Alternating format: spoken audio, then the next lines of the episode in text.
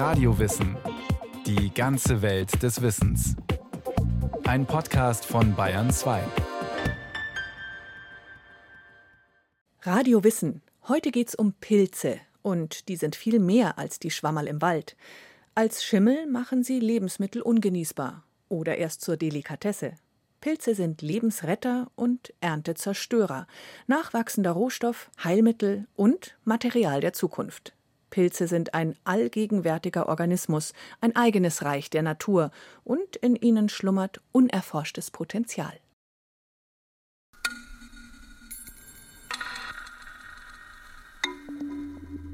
Das Verrückte ist, Pilze sind überall. Wir atmen sie ein, sie leben auf unserer Haut, sie leben in unserem Körper, wenn wir die Straße lang gehen, im Wald. Pilze sind überall, sie werden aber übersehen. Das, was eigentlich den Pilz ausmacht, findet im Verborgenen statt. Wenn Sie einen Champignon haben, dann haben Sie den Fruchtkörper, der auch gehandelt und gegessen wird.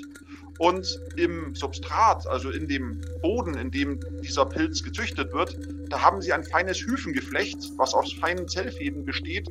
Das ist das, was, wenn wir es mit den Pflanzen vergleichen, dann zum Beispiel dem Apfelbaum entspricht. Und der Apfel entspricht das, was wir gemeinhin Champignon nennen wenn wir zum Beispiel von pilzbasierten Materialien reden oder wenn man mit Menschen spricht, die daran forschen, aber auch wenn man einen Hefeteig macht, der ja auch eine bestimmte Temperatur braucht, dass er schön aufgeht. Und so auch da merkt man, man muss da schon zusammenarbeiten mit der Hefe, damit das was wird. Also man hat da schon irgendwie ein Gegenüber. Sie können Platten wachsen lassen, die im Endeffekt den Plattengrößen von heutigen gängigen Dämmmaterialien entsprechen. Sie können zum Beispiel auch Platten pressen, die allerdings keine chemischen Kleber beinhalten. Das ist heute der große Nachteil von diesen Holzwerkstoffplatten. Wir sind sehr begeistert von der Möglichkeit, biologische Stoffe mit Pilzfäden durchwachsen zu lassen und dann eine stabile Struktur zu erhalten, die in gewisser Weise einem Knochen ähnelt. Sagt Architekt Dirk Hebel. Er arbeitet als Professor für nachhaltiges Bauen am Karlsruher Institut für Technologie. Auf der Suche nach den Materialien, aus denen künftig unsere Gebäude sein sollen, also nachhaltigen Baustoffen für die Zukunft, haben die Forschenden Pilze ins Auge gefasst. Allerdings nicht den Teil, den wir aus dem Supermarkt kennen. Es ist nicht der Fruchtkörper, über den wir reden, den wir normalerweise umgangssprachlich als Pilz bezeichnen, sondern wir beschäftigen uns mit dem sogenannten Pilzmyzel. Das ist das Wurzelwerk von Pilzen. Und das Interessante dabei ist erstmal, dass der Organismus Pilz im Endeffekt hauptsächlich aus diesem Mycelium besteht so wie eben der Apfelbaum hauptsächlich aus Stamm und Ästen besteht und nicht nur aus seinem Fruchtkörper, dem Apfel. Das Myzel, also der eigentliche Pilzkörper, setzt sich aus unzähligen feinen Fäden, den sogenannten Hyphen, zusammen, die sich wie ein weit verzweigtes Wurzelsystem ausbreiten.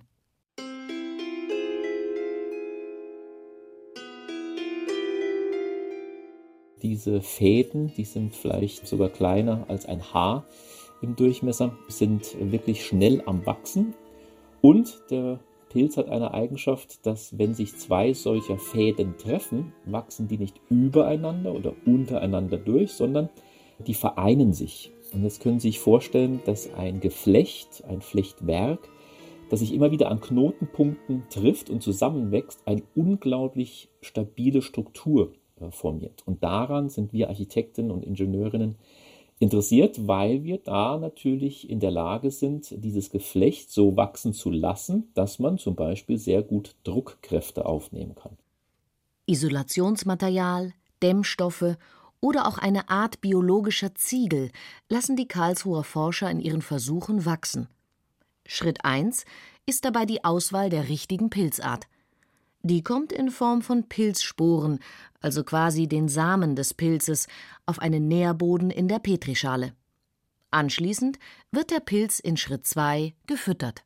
Das können Schalen sein von irgendwelchen Gemüsen, Kartoffeln oder Möhren, das können äh, Hülsen sein von irgendwelchen Früchten oder Getreideabfälle oder aus Reis. Alles, was der Pilz gerne mag und wo er sich Zucker herausnehmen kann, ist geeignet als Nährboden. Boden für den Pilz oder für das Myzel. Wie bei einer Backmischung für einen Kuchen wird die Anzucht aus der Petrischale also mit dem Futter vermengt. Und wie beim Backen auch, kommt die fertige Zutatenmischung, quasi der Teig für den Pilzbaustoff, anschließend in eine Form. Statt Gugelhupf, Spring- oder Kastenform hier eben Dämmplatte, Akustikpanel oder Backstein. Und dann lässt man ihn ungefähr so zehn Tage wachsen, bevor man ihn dann, wenn das, was man haben möchte, gut durchwachsen ist und man das Gefühl hat, dass er jetzt stabil genug ist, lässt man ihn dann eben im Backofen kurz auf 60, 70 Grad erwärmen. Man entzieht dem Organismus das Wasser. Das heißt, der Organismus stirbt ab. Und was übrig bleibt, ist eine Struktur, die einem Knochen ähnelt, die auch nicht mehr weiter wächst und dadurch auch keine Fruchtkörper ausbilden kann und damit auch keine Sporen.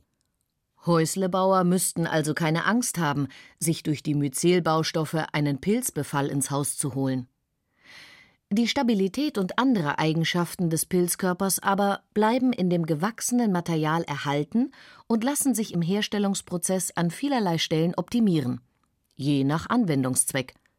Angefangen bei der Auswahl und der Größe der Futterstoffe für den Pilz wirken sich auch Licht, Temperatur oder der Sauerstoff- und CO2-Gehalt darauf aus, wie schnell oder dicht das Pilzmyzel durch die Form wächst, berichtet Dirk Hebel. Wenn Sie zum Beispiel ein Material erzeugen mit ganz vielen Lufteinschlüssen, kann man dieses Material hinterher als Isolationsmaterial benutzen. Wenn Sie allerdings ein ganz kompaktes Material, das vielleicht einer Kiesmischung und Sandmischung im Beton fast schon erinnert, können Sie sehr kompakte und damit sehr leistungsfähige Baustoffe für Druckaufnahmen herstellen. Das Ergebnis der Karlsruher Tüftler? Natürliche Verbundwerkstoffe, in denen das Pilzmyzel die Materialien durchwachsen und verwoben hat, also fest zusammenhält. Kompostierbar und vielleicht der Baustoff der Zukunft.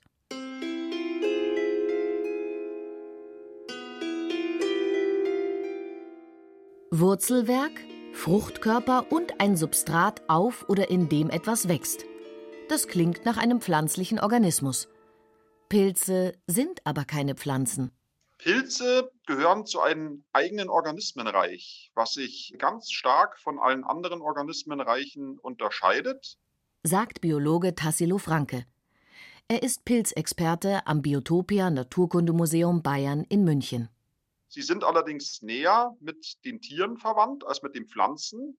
Das ist eine Erkenntnis, die anfangs sehr erstaunlich war, weil Pilze waren traditionell immer ein Seitenzweig der Botanik. Und aus dieser Tradition heraus ist es auch heute noch so, dass immer noch mykologische Forschungsbeiträge in botanischen Zeitschriften publiziert werden.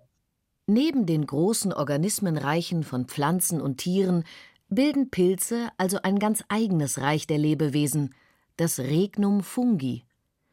Oftmals wird es als Pilzflora bezeichnet oder es wird, analog zu Flora und Fauna, das Kunstwort Funga benutzt. Die Idee, die biologische Systematik auf ein eigenes Pilzreich auszuweiten, stammt von dem US-amerikanischen Botaniker Robert Harding Whittaker. Genetische, biochemische und anatomische Gründe sprechen für diesen eigenen Status. Denn auch wenn etwa die sesshafte Lebensweise uns an Pflanzen erinnert, Pilzzellen enthalten beispielsweise Chitin, einen Stoff, den wir sonst nur vom Exoskelett von Insekten und anderen Gliederfüßern kennen. Und auch was die Nahrungsaufnahme angeht, sind Pilze Tieren ähnlicher als Pflanzen. Tassilo Franke in der Fachsprache nennt man diesen Stoffwechselvorgang Heterotrophie. Das heißt, sie müssen Nahrung von außen herbeischaffen. Anders eben als Pflanzen, die sich per Photosynthese quasi selbst ernähren, müssen Pilze tatsächlich fressen. Und das tun sie, indem sie eigentlich direkt in die Substanzen, die ihnen als Nahrung dienen, hineinwachsen mit ihren mikroskopisch feinen Pilzfäden und äh, mit Enzymen die Nährstoffe aus diesem Substrat herauslösen und dann in den Pilzhüfen dann zu den Orten des Verbrauchs transportieren. Lapidar gesprochen, verdaut der Pilz quasi außerhalb seines Körpers. Die Substanzen, die er dafür einsetzt, entsprechen den Verdauungssäften von Tieren. Aber Pilze produzieren noch zahlreiche andere Stoffe mit verschiedensten Eigenschaften. Pilzenzyme kommen beispielsweise in Waschmitteln zum Einsatz. Pilze helfen bei der Herstellung von Bioethanol Und auch Zitronensäure ist das Stoffwechselprodukt eines Schimmelpilzes. Rund 70 Pilzarten leuchten im Dunkeln grün. Wahrscheinlich locken sie damit Insekten an, die ihre Sporen verbreiten. Für diesen chemischen Vorgang nutzen sie dieselben Enzyme wie Glühwürmchen. Pilze geben jedes Jahr Millionen Tonnen von Sporen in die Atmosphäre ab. Sie finden sich sogar in Wolken. Forscherinnen vermuten, dass sie sich auf das Wetter auswirken, indem sie die Kondensation von Wasser und damit Niederschläge fördern. Ein Hallimasch-Pilz in Oregon, USA, gilt als das größte bekannte Lebewesen der Welt. Sein unterirdisches Myzel erstreckt sich über eine Fläche von rund 10 Quadratkilometern. Er ist mehrere tausend Jahre alt. Ophiocordyceps unilateralis ist ein Pilz, der einige Ameisenarten befällt und ihr Verhalten manipuliert. Die befallene Ameise verlässt ihr Volk, erklimmt ein Blatt, verbeißt sich und stirbt. Der Pilz, der aus ihrem Kopf hervorbricht, entlässt seine Sporen und befällt die nächste Ameise. Fungi Facts die das Naturkundemuseum Bayern für die Ausstellung Fungi for Future des Biotopia Lab in München zusammengestellt hat. Neben naturwissenschaftlichen Fakten über das Reich der Pilze präsentiert das Naturkundemuseum dabei pilzliche Anschauungsbeispiele aus Kunst und Design, Materialexperimente, aber auch konkrete Anwendungen.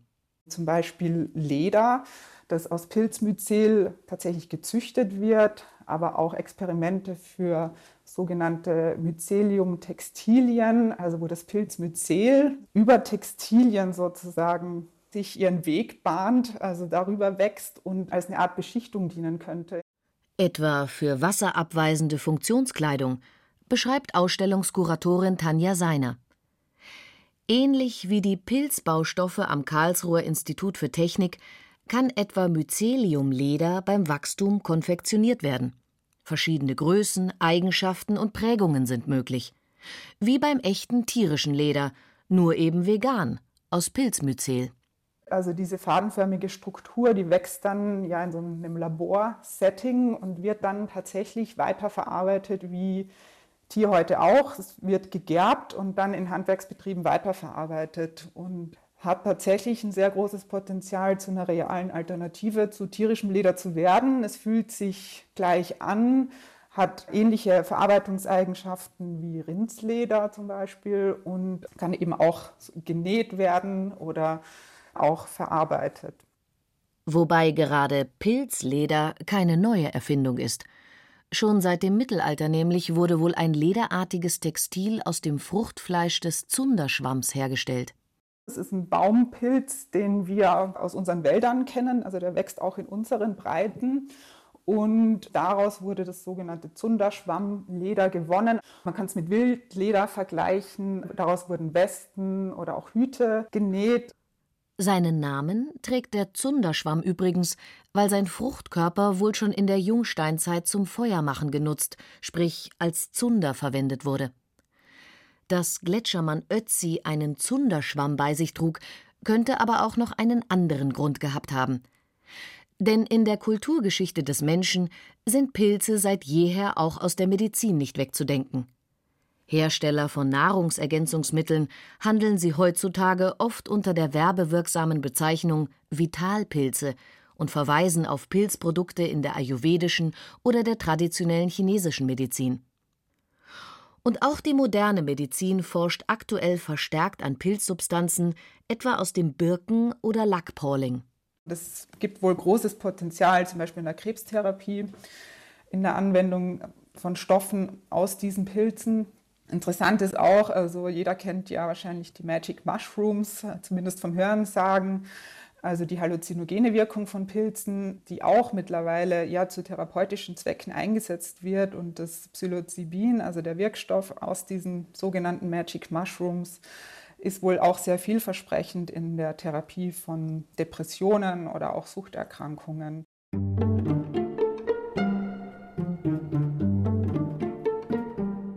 Es wäre allerdings falsch, nicht zwischen den einzelnen Organismen im Reich der Pilze zu differenzieren und verallgemeinernd nur von den Pilzen zu sprechen.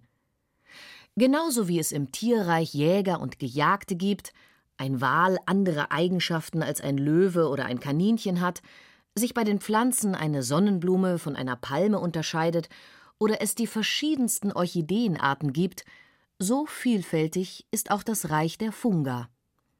Wir nutzen Hefepilze zum Backen und Bierbrauen und schätzen den Schimmelpilz, der unseren Käse veredelt, doch wir fürchten den Schimmelpilz im Badezimmer. Wir genießen Speisepilze wie Steinpilz, Pfifferling, Shiitake und Co.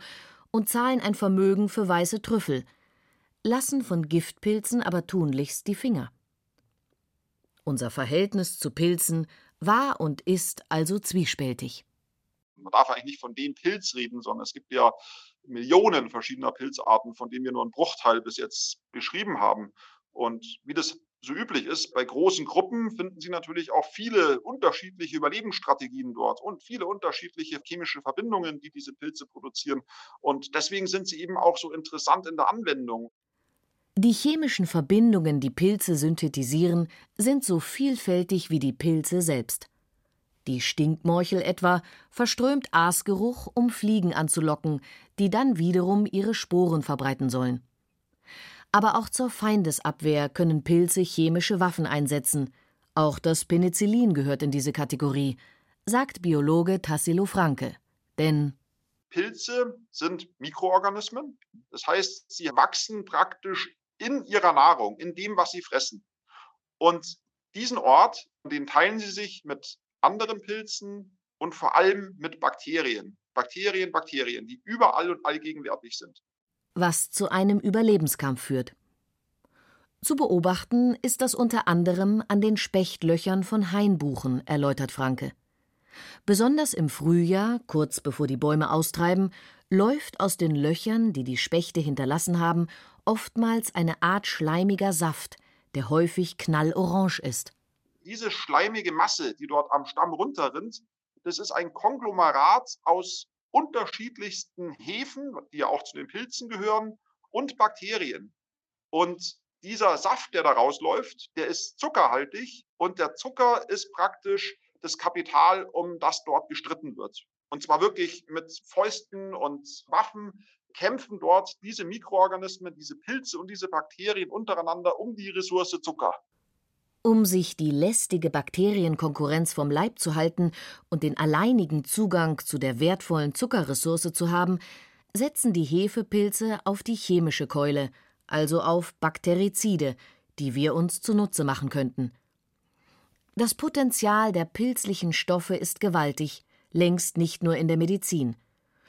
So steht aktuell beispielsweise dem Grünspanbecherling eine mögliche Karriere in der Halbleiterindustrie bevor. Er enthält den Farbstoff Xylindein, der das Holz, das der Pilz befällt, beim Durchwachsen leuchtend grün einfärbt. In der Renaissance fand dieses Holz oftmals in schmuckvollen Einlegearbeiten, den sogenannten Intarsien, Verwendung. Der Pilzbefall wurde also auch schon damals genutzt. Heutzutage könnte der Pilzfarbstoff als organischer Siliziumersatz zum Einsatz kommen. Dieser Stoff, dieses Xylindein, ist eine Verbindung, die jetzt genauer untersucht wurde und man hat festgestellt, dass es sich um einen organischen Halbleiter handelt. Wie wir sie in Computerchips, Transistoren und Photovoltaikanlagen benötigen. Sprich, das Xylindein aus dem Grünspanbecherling gilt als vielversprechende Alternative zum anorganischen Silizium. Das heißt, ich muss nicht mehr teuer Quarzsand aufschmelzen, um da das Silizium rauszuholen, sondern ich kann die Substanz, die ich für meine Solaranlagen brauche, im Fermenter züchten.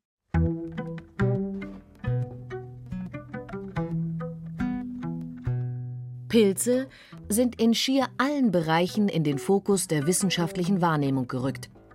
Forscherinnen und Forscher aus aller Welt bescheinigen ihnen ein gewaltiges Potenzial, um die Probleme der Zukunft zu lösen. Das berichtet auch Pilzforscherin Vera Meyer bei einem Online-Event des Münchner Biotopia Lab. Vor einigen Jahren gab es eine Studie in der EU, die ausgerechnet hat, in Europa entstehen pro Jahr ca. eine Milliarde Tonnen an lignocellulosischer Biomasse als Reststoff. Also Reste aus der Agrarindustrie heißt die Stängel, die Blätter, die Wurzeln. Reste aus der Forstwirtschaft heißt die Sägespäne zum Beispiel. So, und von dieser 1 Milliarde Tonne werden nur 500 Millionen Tonnen genutzt. Das Potenzial an Biomasse als Pilzfutter wäre also gigantisch. Mit dem richtigen Pilz auf dem richtigen Substrat könnten so die unterschiedlichsten Materialien entstehen. Das Forscherteam um die Professorin für angewandte und molekulare Mikrobiologie an der Technischen Universität Berlin denkt dabei an Verpackungs- und Baumaterialien, aber auch an Fleischersatz, Möbel und so weiter. Wenn dieses neue Produkt, dieses neue Pilzprodukt, sei es die Innenwand eines Hauses, sei es der Dämmstoff, sei es das Möbelstück oder der Fahrradhelm oder das Kleidungsstück, was auch immer, wenn man das nicht mehr benötigt, nicht mehr möchte, kann man es im Prinzip schreddern und auf den Kompost bringen. Oder selber zu Hause gucken, ob man nicht sich wieder was Neues selber daraus herstellt.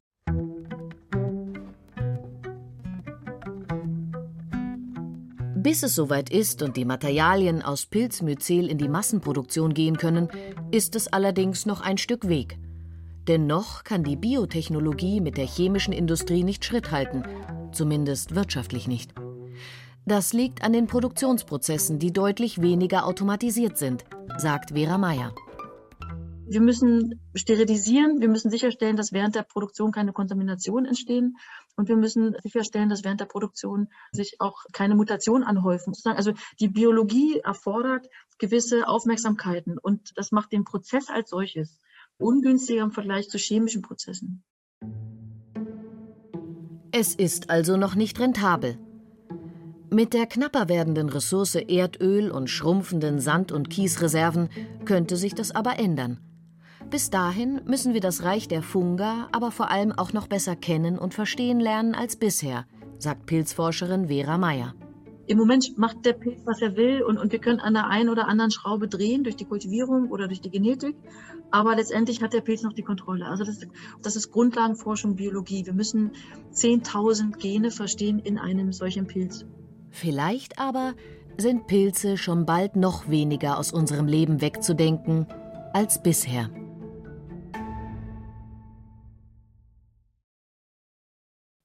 Das war Radio Wissen, ein Podcast von Bayern 2. Autorin dieser Folge Inga Pflug. Regie führte Silke Wolfrum. Es sprachen Franziska Ball, Beate Himmelstoß und Florian Schwarz. Technik Monika Xenger. Redaktion Matthias Eggert und Daniela Remus. Wenn Sie keine Folge mehr verpassen wollen, abonnieren Sie Radio Wissen unter bayern2.de slash podcast und überall, wo es Podcasts gibt.